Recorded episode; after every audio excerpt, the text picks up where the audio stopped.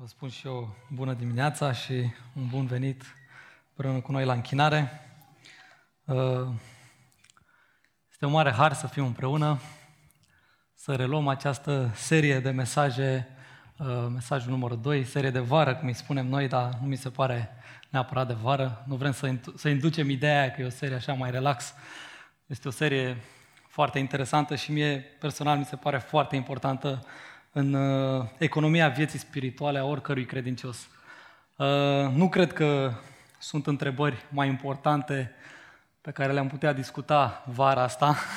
Poate că sunt, dar uh, de data asta am ales să le discutăm pe astea. Astfel de întrebări le mai tot auzim pe la, uh, pe la colțuri, prin uh, cercuri mai restrânse, uh, prin social media, unde ne mai încordăm mușchii tasaturii, uh, mușchii spirituali pe Facebook și dezbatem tot felul de subiecte acolo, răspundem, încercăm să răspundem la întrebări.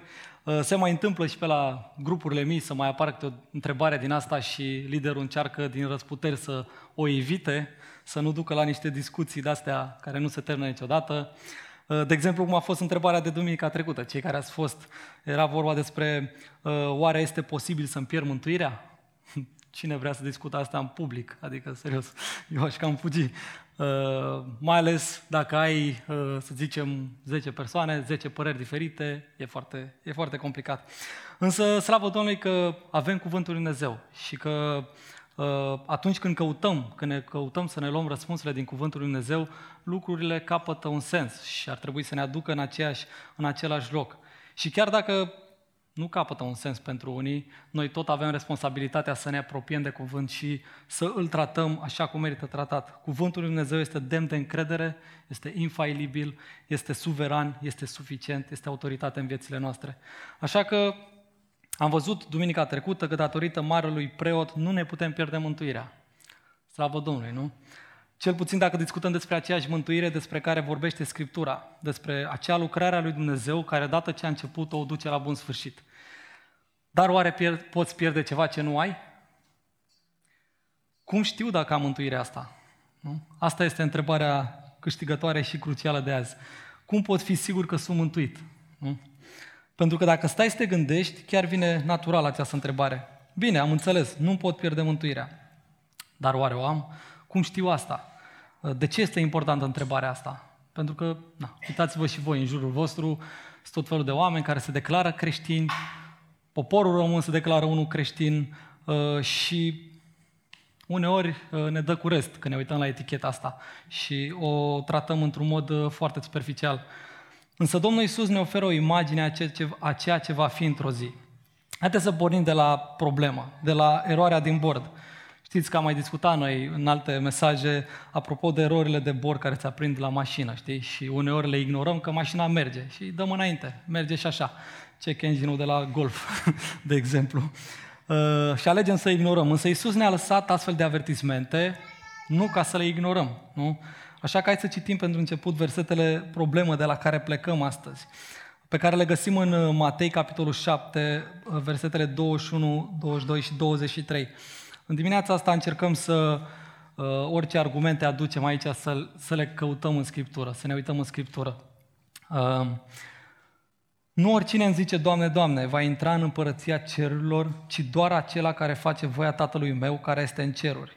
Mulți îmi vor zice în ziua aceea, Doamne, Doamne, n-am profețit noi în numele Tău și n-am alungat noi demoni în numele Tău și n-am făcut noi mai multe minuni în numele Tău? Atunci le voi spune limpede, niciodată nu v-am cunoscut. Plecați de la mine voi cei ce lucrați fără de legea. Ce facem? și să zicem amin, să nu zicem. Uh, citești versetele astea și dacă ești serios cu Scriptura, nu, nu poți să treci repede peste ele. Nu poți să le ignori, să zici, mm, sunt și ele acolo de umplutură. Nu există lucruri de umplutură în Scriptură. Uh, se pare că vor fi unii care sunt siguri că au o relație cu Dumnezeu. Da? De aici și dublura la această relaționare. Doamne, Doamne, da? Asta, această repetiție sugerează o relație apropiată. Oamenii respectiv credeau că au o relație apropiată cu Dumnezeu. Uh, ba mai mult, aceștia vor avea fapte, se vor putea lăuda cu niște fapte și ce fapte chiar dacă ați văzut în text. Dar cel mai zguduitor și cel mai grav lucru din aceste versete este faptul că Isus Hristos spune că vor fi mulți în situația asta. Sunt mulți care îmi vor spune în ziua aceea, Doamne, Doamne. Acum, nu știu cum traduceți voi treaba asta, dar mulți înseamnă mulți.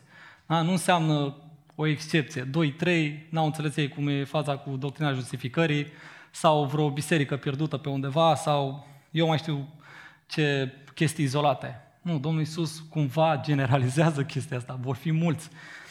Nu știu cât de în serios luați treaba asta, însă se pare că erau oameni, că vor fi oameni și că sunt oameni care au pretenția că sunt creștini, că au o relație cu Dumnezeu. Aceștia vor fi chiar convinși de faptele lor, vor fi convinși că aceste fapte sunt demne de împărăția lui Dumnezeu. Și uh, probabil că sunt oameni chiar implicați în viața bisericilor, oameni care sunt foarte religioși. Uh, însă Isus le va spune într-o zi, niciodată nu v-am cunoscut. Este posibil ca unii dintre noi, de aici, în sală, să fim în poziția asta. Nu știu dacă v-ați gândit vreodată la, la treaba asta, dacă vă gândiți, nu știu, înainte să vă culcați sau când vă rugați. Uh, dar cum știm că nu vom face parte din acest grup de oameni? Cum știm că uh, atunci când vom veni la judecată, așteptându-ne să intrăm în împărăție și adresându-ne lui Isus în termenii aceștia intimi și personali, cum știm că nu vom fi descoperiți doar ca să fim dați la o parte, doar ca să fim aruncați în iad? Cum știm sau cum suntem siguri că ne aflăm într-o stare de har și nu greșim în evaluarea noastră? Cum știm sigur că nu ne înșelăm? Cum putem fi siguri că suntem mântuiți? Asta este problema noastră din această dimineață, întrebarea. Dacă o persoană se înșală asupra uh, relației autentice cu Isus, atunci nici nu mai contează asupra căror lucruri are dreptate, spunea Donald Whitney în disciplinele spirituale. Nu știu cum sunteți voi, dar eu n-aș vrea să mă înșel în privința asta. Pot să greșesc alte doctrine, alte adevăruri, dar asta n-aș vrea să o greșesc. După cum majoritatea dintre voi știți, noi ca și biserică împărtășim o teologie reformată care ne învață că putem ști dacă suntem într-o stare de har, putem ști dacă suntem mântuiți, ba mai mult putem ști că putem avea siguranța de plină chiar și în ziua aceea. Uh, Duminica trecută Adi a trecut prin uh, versetele din pilda semănătorului. Ce este foarte interesant, aș vrea să trecem un pic și în dimineața asta, uh, la această pildă este faptul că Isus Hristos o și explică. Da, este printre puținele pilde pe care Domnul Isus ni le lasă și ni le și explică. Unele ne dăm noi cu părerea, dar la asta avem și o explicație. Haideți să citim această explicație pe care o găsim în Matei, capitolul 13, începând cu versetul 18. Uh, Ascultați, deci, înțelesul pildei semănătorului. Când cineva aude cuvântul împărăției și nu-l înțelege, vine cel rău și răpește ce a fost semănat în inima lui. Aceasta este cel semănat lângă drum. Cel semănat pe locuri stâncoase este acela care aude cuvântul și îl primește imediat cu bucurie, dar nu are rădăcină în el însuși, ci este vremelnic și când are loc un ecaz sau o persecuție din cauza cuvântului, el se potignește imediat.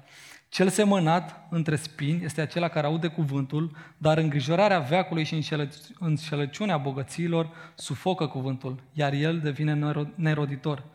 Cel semănat în pământ bun este acela care aude cuvântul și îl înțelege, care aduce într-adevăr rod și face 100 sau 60 sau 30. Amin. Destul de greu și pasajul ăsta, dacă e să luăm așa uh, ca atare și chiar greu de acceptat pentru mulți, pentru că din păcate, cum vedem și aici, sunt mulți care cred în existența uh, unui Dumnezeu uh, sau chiar răspund Evangheliei, dar ei nu continuă în credință. Sunt oameni religioși, și nu mă refer neapărat la ortodoxi sau catolici, uh, care au auzit o predică, au făcut rugăciunea păcătosului, poate și totul să nu fie suficient. Să nu fie o relație autentică cu Dumnezeu pe termen lung, să nu vezi roade pe termen lung. Cei care sunt cu adevărat mântuiți sunt cei care dovedesc a fi ce a fi cei ce împlinesc cuvântul lui Dumnezeu. Da? Trăim într-o vreme în care ne deranjează din ce în ce mai puțin discrepanța asta între credința și viața noastră, între credința și faptele noastre. Și aș vrea să vă dau un, un exemplu uh, legat de relația asta dintre credință și fapte, pentru că n-aș vrea să trecem așa ușor peste el. Uh, să zicem că, uite, fratele Nicu locuiește la casă și are o curte mare și faină. Să zicem că o să plece în America, îl cheamă Domnul să slujească acolo, și uh, caută pe cineva să aibă grijă de casa lui. Nu? Și mă ofer eu, frate, uite, nu mai plătesc chirie, nu mă lași pe mine să stau. Și zice fratele, păi te las, sigur, uite, nu plătești chirie, dar na, trebuie să ai și tu grijă de casă, să evident, să tunzi gazonul, să hrănești animalele, dacă are animale, pisici, să hrănești pisicile, să duci gunoiul, să te îngrijești pur și simplu de casă. Și îmi lasă o listă destul de simplă cu diferite responsabilități pe care trebuie să le îndeplinesc în casa respectivă. Și zic, da frate, așa facem. Pleacă fratele în America, eu trăiesc bine, mersi acolo, se întoarce peste cât se întoarce, un an, și găsește casa vraiște. Gen, gunoaiele la poartă, iarba netunsă, pisicile moarte, casa de... Așa, nu contează. Ideea e că eu ies în față și zic, oh, ce bine că ai venit, Nicule, foarte fain. La care el, bă, dar care e faza? Că ai zis că o să ai și tu grijă de casă, că ți-am dat lista aia, că... Da, frate, păi am citit lista aia de 100 de ori, am memorat-o chiar. Mamă, am chemat niște prieteni la mine, am discutat pe ea, am făcut exegeză, am făcut teologie pe ea, deci o știm din cap până în picioare.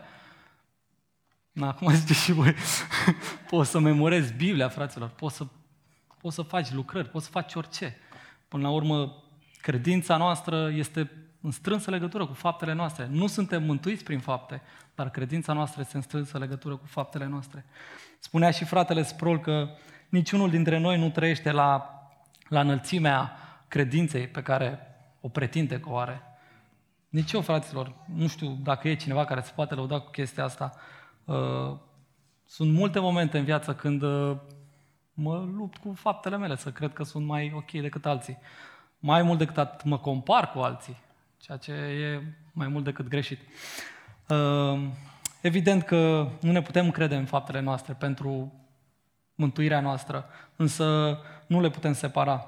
Hai să revenim la siguranța mântuirii, pentru că există cel puțin patru feluri, patru categorii de oameni când vorbim despre această siguranță. Fiecare dintre noi, fie chiar de aici din sală, ne putem încadra într-una dintre cele patru. În primul rând sunt cei care sunt mântuiți și cunosc acest lucru. Ăștia sunt într-un fel bazați, au o temelie bună, sămânța a căzut într-un sol bun, aduc roade, știu despre lucrul ăsta, sunt uh, credincioși, uh, pot să zică ca și Pavel, știu în cine am crezut și sunt încredințat că el are putere să păzească ce am încredințat. Au o credință stabilă, solidă.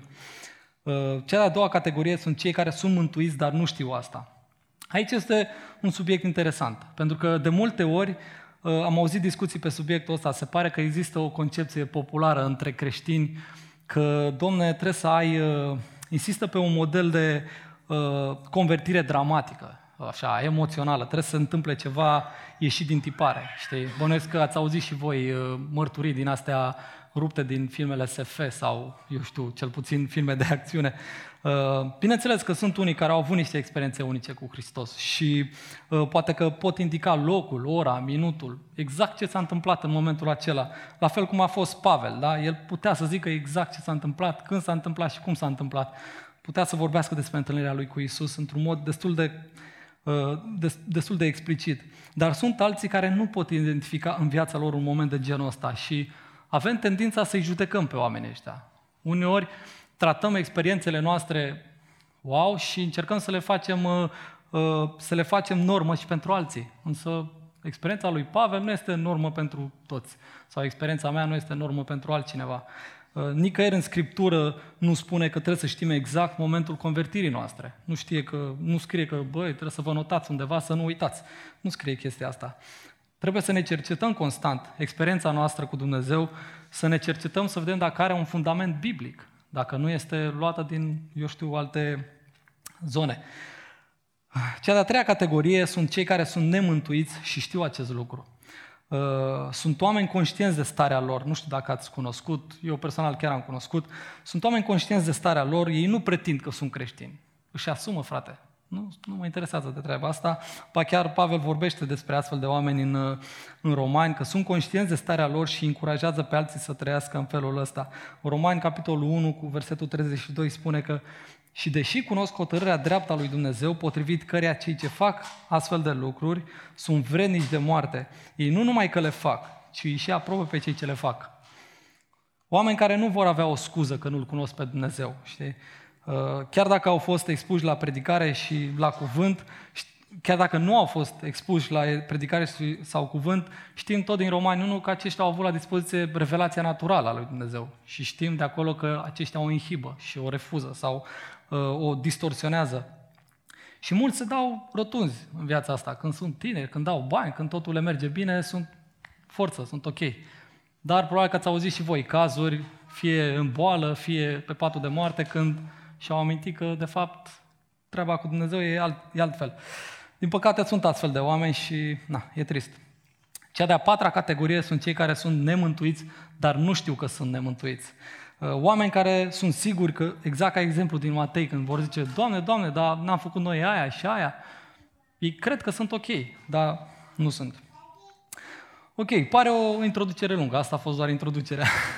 Uh, însă, haideți să aterizăm acest mesaj în trei puncte principale, în care ne vom concentra pe prima categorie de oameni, cei care sunt mântuiți și cunosc acest lucru, cei care au o siguranță adevărată, uh, și cei care sunt nemântuiți, dar nu știu că sunt nemântuiți. Și apoi vom vedea și care este sursa siguranței de pline. Așadar, începem cu categoria problemă, falsa siguranță. Da? Acești oameni care sunt amăgiți sau se amăgesc singuri, să trăiesc o falsă siguranță. Cum este posibil așa ceva totuși? V-ați gândit? Păi, ce s-a întâmplat cu oamenii De ce? Că știau despre Dumnezeu, făceau fapte. Cum ajung oamenii în punctul ăsta? Se pare că principala problemă care constă în, într-o falsă siguranță este, se află într-o înțelegere greșită a cerințelor mântuirii. Modul în care înțelegem nu știu, ce trebuie să facem, sau mai degrabă a zice ce nu trebuie să facem. Uh, și iată trei erori uh, majore în acest sens. Sunt sigur că sunt mai multe. Când greșești, poți să greșești în mai multe feluri. Uh, iată trei erori uh, importante pe care le vedem în, uh, în cartea noastră, în studiul nostru. În primul rând, uh, universalismul. Probabil că ați mai auzit de, de doctrina aceasta sau mai degrabă o erezie. Uh, pe scurt, asta spune că orice persoană merge în cer. Da? Te-ai născut, ești persoană, te duci în cer. Singurul lucru pe care trebuie să-l faci este să mori, că nu te duci în cer până nu mori. Justificarea nu mai e prin credință, nu mai există judecată, nu mai există nimic. Trebuie să mori și te duci în rai. Acum, nu știu dacă este cazul să elaborăm și să dezbatem foarte mult subiectul ăsta. Vedem în societatea asta că, na, indiferent ce ai făcut, dacă mori, îți face cineva o slujbă religioasă și scoate tot ce e mai bun din tine și ca și cum te duce în rai. Nu mai, nu mai, există, nu mai există nimic, uh, nimic ce ai făcut rău. Bine, sunt cazuri și cazuri. Uh, nu mai există judecată. De fapt, societatea încearcă tot mai mult să deformeze doctrina justificării. Uh, iadul nici nu există în vocabular. Judecata, nici atât. Dar să nu ne înșelăm că Isus totuși a vorbit, dacă ne uităm în Noul Testament și studiem bine, a vorbit mai mult, decât, mai mult de iad decât de rai în Noul Testament. Avertismentele cu privire la iad sunt extraordinare. Uh, dar na, cui nu-i place un final de viață cu happy end, știi? Cine, adică, serios, ne-ar place să, ca totul să se termine cu bine. Însă Hristos ne cheamă la pocăință, ne cheamă la o renunțare la păcat, ne cheamă să renunțăm la noi uh, și ne cheamă să ne întoarcem cu fața către El. Ioan vorbește despre judecata finală într-un mod destul de explicit. Vă încurajez să vă uitați în Apocalipsa 20. Pas cu pas ce se va întâmpla. Da? Greșeala numărul 2, un cuvânt care ne provoacă pe toți când îl auzim, fie într-un mod bun, fie într-un mod negativ, legalismul. Da? Pe scurt, legalismul este uh, modalitatea prin care căutăm justificarea prin faptele noastre. Da? Prin faptele noastre bune, legea, Uh, cumva astea sunt biletul de intrare în împărția lui Dumnezeu, știi? Dacă faci, uite, la fel ca cei din uh, Matei, uh, faptele lor, Iisus Hristos spune, chiar dacă faci astfel de fapte, e posibil să te întâlnești cu răspunsul niciodată nu v-am cunoscut.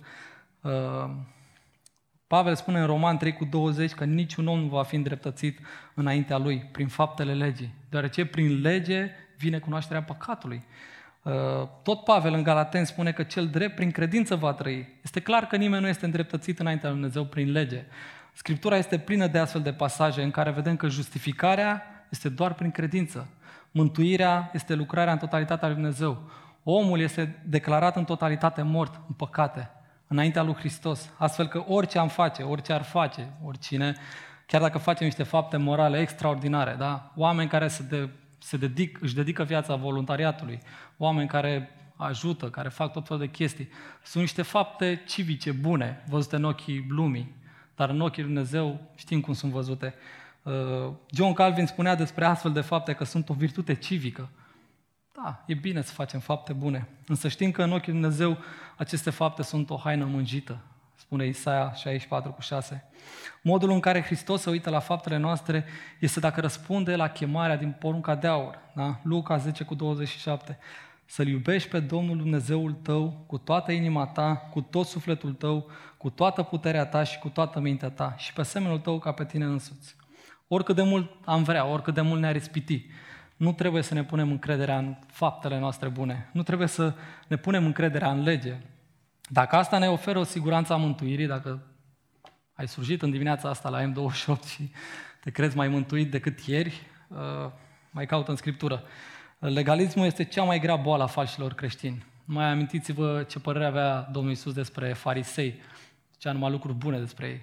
Morminte văruite, nu? Frumoși pe din afară, morți pe dinăuntru. Da?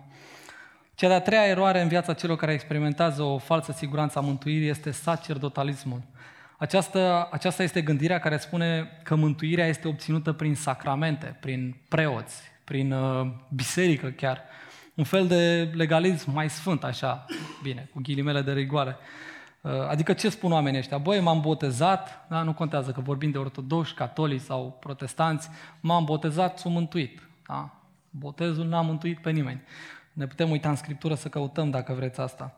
Uh, sau dacă am participat la cina Domnului sau alte ritualuri creștine, la, uh, eu știu, uh, spovedanii, la, eu mai știu ce ritualuri creștine, sunt mântuit. Nu. Nu scrie nicăieri în Scriptură. Sacramentele sau obiceiurile nu au mântuit vreodată pe cineva. Nici măcar membralitatea într-o biserică locală nu este o garanție a, a mântuirii noastre. Membralitatea nu îndreptățește pe nimeni. Chiar dacă, nu știu, echipa de prezbiteri a bisericii vă cheamă la pasul 3, cei, cei care ați fost și ați devenit membri, vă întreabă de povestea mântuirii și încearcă să afle care e treaba cu voi, noi vrem să vedem că, na, pe baza mărturiei voastre și pe baza ceea ce cunoaștem, că nu sunteți lupi îmbrăcați în haine de oaie și că aveți o mărturie sănătoasă a Evangheliei în viața voastră. Însă ne putem înșela, adică și noi nu declarăm că suntem mântuiți. Noi recunoaștem ceva ce s-a întâmplat sau nu s-a întâmplat în viața voastră. Așa că, indiferent că ești, chiar dacă ești membru la M28, asta nu ar trebui să-ți ofere o siguranță a mântuirii. Doar Hristos oferă siguranța mântuirii. Nici măcar repetarea rugăciunii, cum am spus, uh, rugăciunea păcătosului, nu ne oferă, nu ne oferă această uh, siguranță. Sunt multe modalități prin care ne putem înșela. Din nefericire, Biblia vorbește despre o care largă, vorbește despre, a, în Matei 7, Iisus spune că mulți vor fi uh, înșelați sau mulți se vor înșela uh, în ziua aceea. Domnul, Domnul să aibă milă de noi, să nu fim în, uh, în categoria aceasta de oameni. Hai să vedem cum arată adevărata siguranță și modalitățile prin care o putem căuta. Dacă o teologie greșită ne duce la o siguranță falsă, până la urmă asta ne, acolo ne conduce, evident o teologie sănătoasă ar trebui și ne duce la o siguranță deplină și adevărată. Haideți să deschidem și în 2 Petru, în capitolul 1, versetele 10 și 11 unde spune apostolul, de aceea, fraților, străduiți-vă chiar mai mult să vă întăriți chemarea și alegerea voastră, pentru că făcând aceste lucruri, nu vă veți împiedica niciodată, căci așa vă va fi oferită din belșug intrarea în împărăția veșnică a Domnului nostru și Mântuitorului nostru Isus Hristos. Se pare că apostolul Pavel ne spune atât de clar că trebuie să căutăm această siguranță și nu oricum, să ne străduim în a o căuta. Dar aici vedem un, un element extrem de important, care uneori na, ne provoacă niște ce dificultăți uh, și sper că uh, nu o să ne provoace nouă. Aceste versete, de fapt, 1 Petru și 2 Petru, sunt adresate către cei aleși. Uh, Petru și începe prima epistolă în felul ăsta. Petru, capitolul 1, versetul 1. Petru, apostol al lui Iisus Hristos, către cei aleși este adresată aleșilor lui Dumnezeu.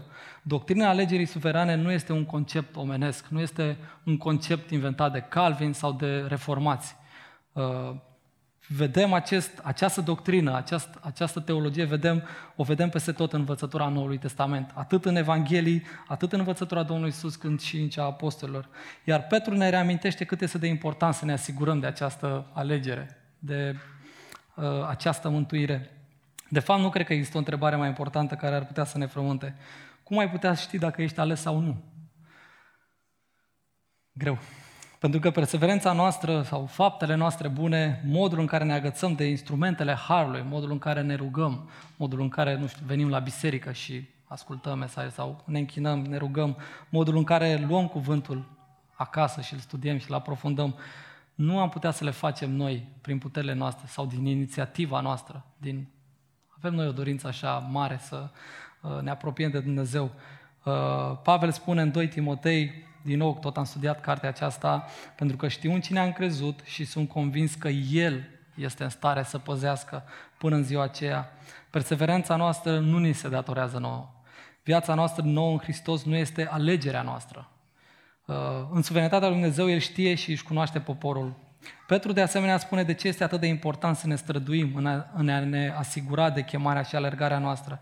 Dacă sunt sigur sau dacă suntem siguri că suntem printre cei aleși, putem fi siguri în ceea ce privește mântuirea noastră odată pentru totdeauna. Alegerea este pentru mântuire, pentru salvarea noastră de la moarte. Uh, la viață. Alegerea garantează mântuirea. Pentru a înțelege această doctrină mai bine, vă încurajez să citiți uh, Romani 8, 9, ambele capitole, de asemenea această carte a lui Arsis Prul pe care o găsiți pe Magna Grația. Uh, însă, haideți să citim acum doar versetul 30 din Romani 8.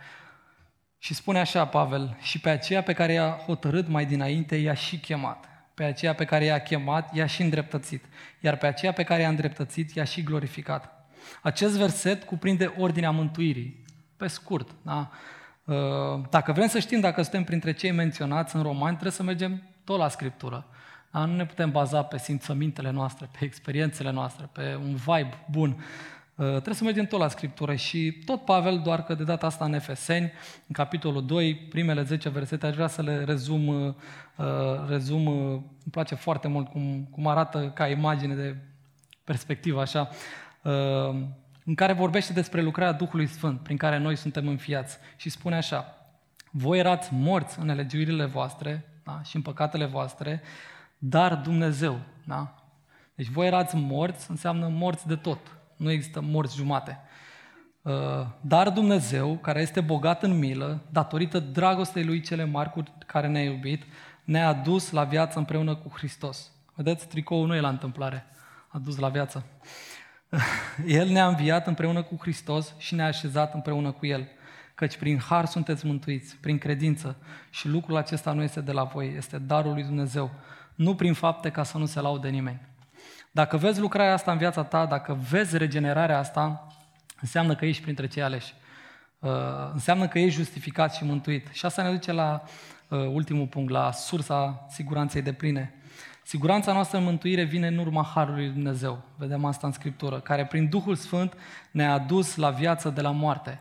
Pavel mai vorbește despre moarte, la ce se referă uh, în Romani 8.21 vorbește despre robia stricăciunii. În Efeseni spune că morți în greșeli și păcate. Spune că eram copii ai mâniei, fii neascultării. Cu alte cuvinte, eram incapabili să-L iubim pe Dumnezeu. Ba mai mult, unde nu este dragoste, este ură. Biblia vorbește despre relația noastră cu Dumnezeu, că este fie de dragoste, fie de război, fie de vrăjmășie. Nu vorbește despre o chestie de mijloc așa. Sunt și eu între. Uh, deci cum poți ști dacă sunt mântuit? Răspunde la întrebarea asta. Îl iubești pe Isus? Asta este întrebarea la care trebuie să răspunzi. Întrebarea nu este dacă iubești Biserica M28 sau prietenii pe care ți-ai făcut aici. Uh, dacă iubești slujirea în care ești implicat sau viața pe care o ai taia un X lucru din viața ta și întreabă-te ce ai fi fără X lucru din viața ta. Ce ai fi fără M28? Nu? Este posibil ca o persoană să îl iubească pe Isus fără lucrarea de regenerare a Duhului Sfânt? Oare niște fii ai neascultării, niște copii ai mâniei ar putea manifesta o dragoste pentru Dumnezeu? Gândiți-vă la asta. Este imposibil. Vă provoc și eu să căutați în Scriptură dacă vreți, dacă există astfel de oameni care să-L iubească pe Isus fără ca Duhul Sfânt să le schimbe viața. Asta face lucrarea de regenerare a Duhului Sfânt în noi. Ne schimbă această predispoziție de la dușmănie, de împotrivire, de neascultare, de fiei mâniei. Dragostea noastră pentru Isus este aprinsă în noi prin lucrarea Lui. Ioan spune în, în uh, Evanghelia după, după Ioan, uh, capitolul 14, versetul 15, spune că dacă mă iubiți, veți păzi poruncile mele. Acum nu te întreb cât de mult îl iubești pe Dumnezeu, câte porunci împlinești. Uh, că na, e greu. E posibil să nu reușești să le împlinești pe toate. E posibil ca dragostea ta să nu fie atât de mare pe cât ți-ai dori eu. Uh, pentru că știm, din păcate sau din nefericire, firea noastră pământească încă se luptă cu Duhul uh, și sunt momente în care cădem. Însă înclinația noastră, plăcerea noastră trebuie să fie în Hristos. Dacă înclinația noastră este în mod constant, doar în păcat și nu, nu ne gândim la Hristos, atunci da, ai o siguranță falsă. Uh, de aceea această siguranță a mântuirii nu stă în noi, ci stă în lucrarea Duhului Sfânt, pentru că El nu doar face lucrarea de regenerare, ci mai face și alte lucruri, cum ar fi garantează mântuirea noastră. Uitați ce frumos spune tot Pavel în 2 Corinteni, capitolul 5. Vă încurajez să deschideți și voi să citiți împreună cu mine. Spune că și noi știm că dacă este distrusă cartea cortului nostru pământesc, avem o clădire de la Dumnezeu, o casă veșnică în ceruri care nu este făcută de mâini omenești Căci gemem în cortul acesta, tânjind să ne îmbrăcăm peste el cu lăcașul nostru ceresc. Desigur, dacă după ce vom fi îmbrăcați, nu vom fi găsiți goi. În timp ce suntem în acest cort, gemem și suntem împovărați, nu pentru că dorim să fim dezbrăcați de el, ci pentru că dorim să fim îmbrăcați, astfel încât ceea ce este muritor să fie înghițit de viață. Și cel ce ne-a pregătit chiar pentru aceasta este Dumnezeu, care ne-a dat garanția Duhului. În NTR, în versiunea noastră, este folosit termenul garanție, în alte traduceri este arvună. Se pare că putem relaționa și noi cu acest termen care provine din uh, lumea comercială a Greciei antice. Astăzi este avansul pe care îl dai la o casă, la un apartament. Da? Când te întâlnești cu proprietarul și spui, bă, vreau și o casă asta, ține-mi-o până mi iau și eu creditul, proprietarul te crede pe cuvânt, nu? Da, mă, hai că te aștept. Nu, trebuie să-i dai un avans. La semnarea precontractului, un 10%, un 15%, până și banca îți cere chestia asta.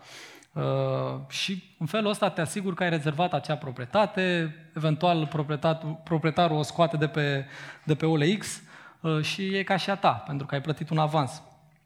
Uh, nu poți să te duci la un proprietar să-ți cumpere o casă și te aștepți să-ți o păstreze fără ca tu să plătești avansul acesta.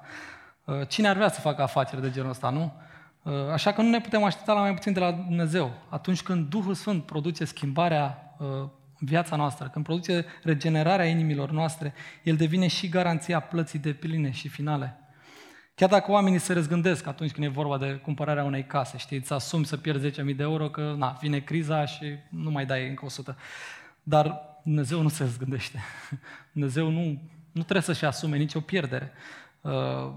Uh, Dumnezeu nu va face asta niciodată, este promisiunea Lui, că El a plătit jertfa lui Hristos pe deplin uh, prin prin jertfa lui Hristos a plătit uh, regenerarea noastră pe deplin, iar prin Duhul Sfânt uh, avem garantat această siguranță a mântuirii. Așadar, aceste adevăruri confirmă și adevărul la întrebarea de duminică. Da? Uh, dacă ești parte din poporul Dumnezeu, nu. Nu poți pierde mântuirea. Ai garanția Duhului Sfânt, garanția lucrării Duhului Sfânt în viața ta. Și da, dacă ești, ești mântuit, dacă îl iubești pe Domnul Isus și te încrezi numai în El pentru mântuirea ta, Stând în cuvânt, ne va întări credința în lucrarea Duhului Sfânt. Uh, apropiindu-ne tot mai mult de El, nu ne vom împiedica în ziua încercării, spune Apostolul Petru, nu? Și dacă ne împiedicăm, chiar dacă ne împiedicăm, pentru că trebuie să recunoaștem că ne împiedicăm, trebuie să ne întoarcem la El, pentru că știm că în El avem garanția sufletului. Sentimentele de vinovăție sau lucrurile care ne macină viața de zi cu zi nu ar trebui să fie ceea ce ne definesc. Haideți să citim un, un pasaj care vorbește despre lucrul ăsta, tot în Romani, tot Pavel, în Romani, capitolul 8, de la versetul 14, spune în felul următor, că toți cei ce sunt călăuziți de Duhul lui Dumnezeu sunt fii ai lui Dumnezeu. Asta este identitatea. Foarte fain. Fiindcă voi n-ați primit un duh de sclavie, da? sclave ai păcatului, ca să vă fie din nou teamă, ci ați primit Duhul înfierii prin care strigăm Aba, adică Tatăl. Duhul însuși depune mărturie împreună cu Duhul nostru că suntem copii ai lui Dumnezeu. Iar dacă suntem copii, suntem și moștenitori ai lui Dumnezeu. Moștenitori împreună cu Hristos, dacă suferim într-adevăr împreună cu El, ca să fim și proslăviți împreună cu El. Amin. Slăvit să fie Dumnezeu. Trăsătura distinctivă în viața celui mântuit este că Duhul lui Dumnezeu care locuiește în el i-a dat o inimă nouă, are un duh nou, are o natură nouă. Nu ne mai, nu ne mai place păcatul. N-ar trebui să ne mai placă păcatul. Și suntem ghidați și stăpâniți de Duhul lui Dumnezeu. Da? Asta este diferit față de ceilalți. Dacă suntem născuți în Duh, nu vom rămâne sclavii păcatului. Uh, păcatul nu ne va, nu ne va mai controla. Sau al legalismului, mai zic. Alte, alte erezii sau alte doctrine defecte. Dacă suntem din Duh, Hristos locuiește în noi. El este speranța noastră și de aceea strigăm Tată prin Isus Hristos. Suntem, nu mai suntem influențați de frică sau de un duh de robie, nu mai suntem robi ai păcatului, ci avem o atitudine de fi. Știți cum sunt copiii, na? mai ales copiii mici, orice ar face, tot vin la tata, la picioare, nu? Un cântec frumos ilustrează atât de bine mesajul Evangheliei. Crucea proclamă iertarea noastră. El ne-a ales să fim mai săi, mântuitor bun, al tău pe vest sunt. Doar Hristos, speranța mea. Hristos este speranța noastră.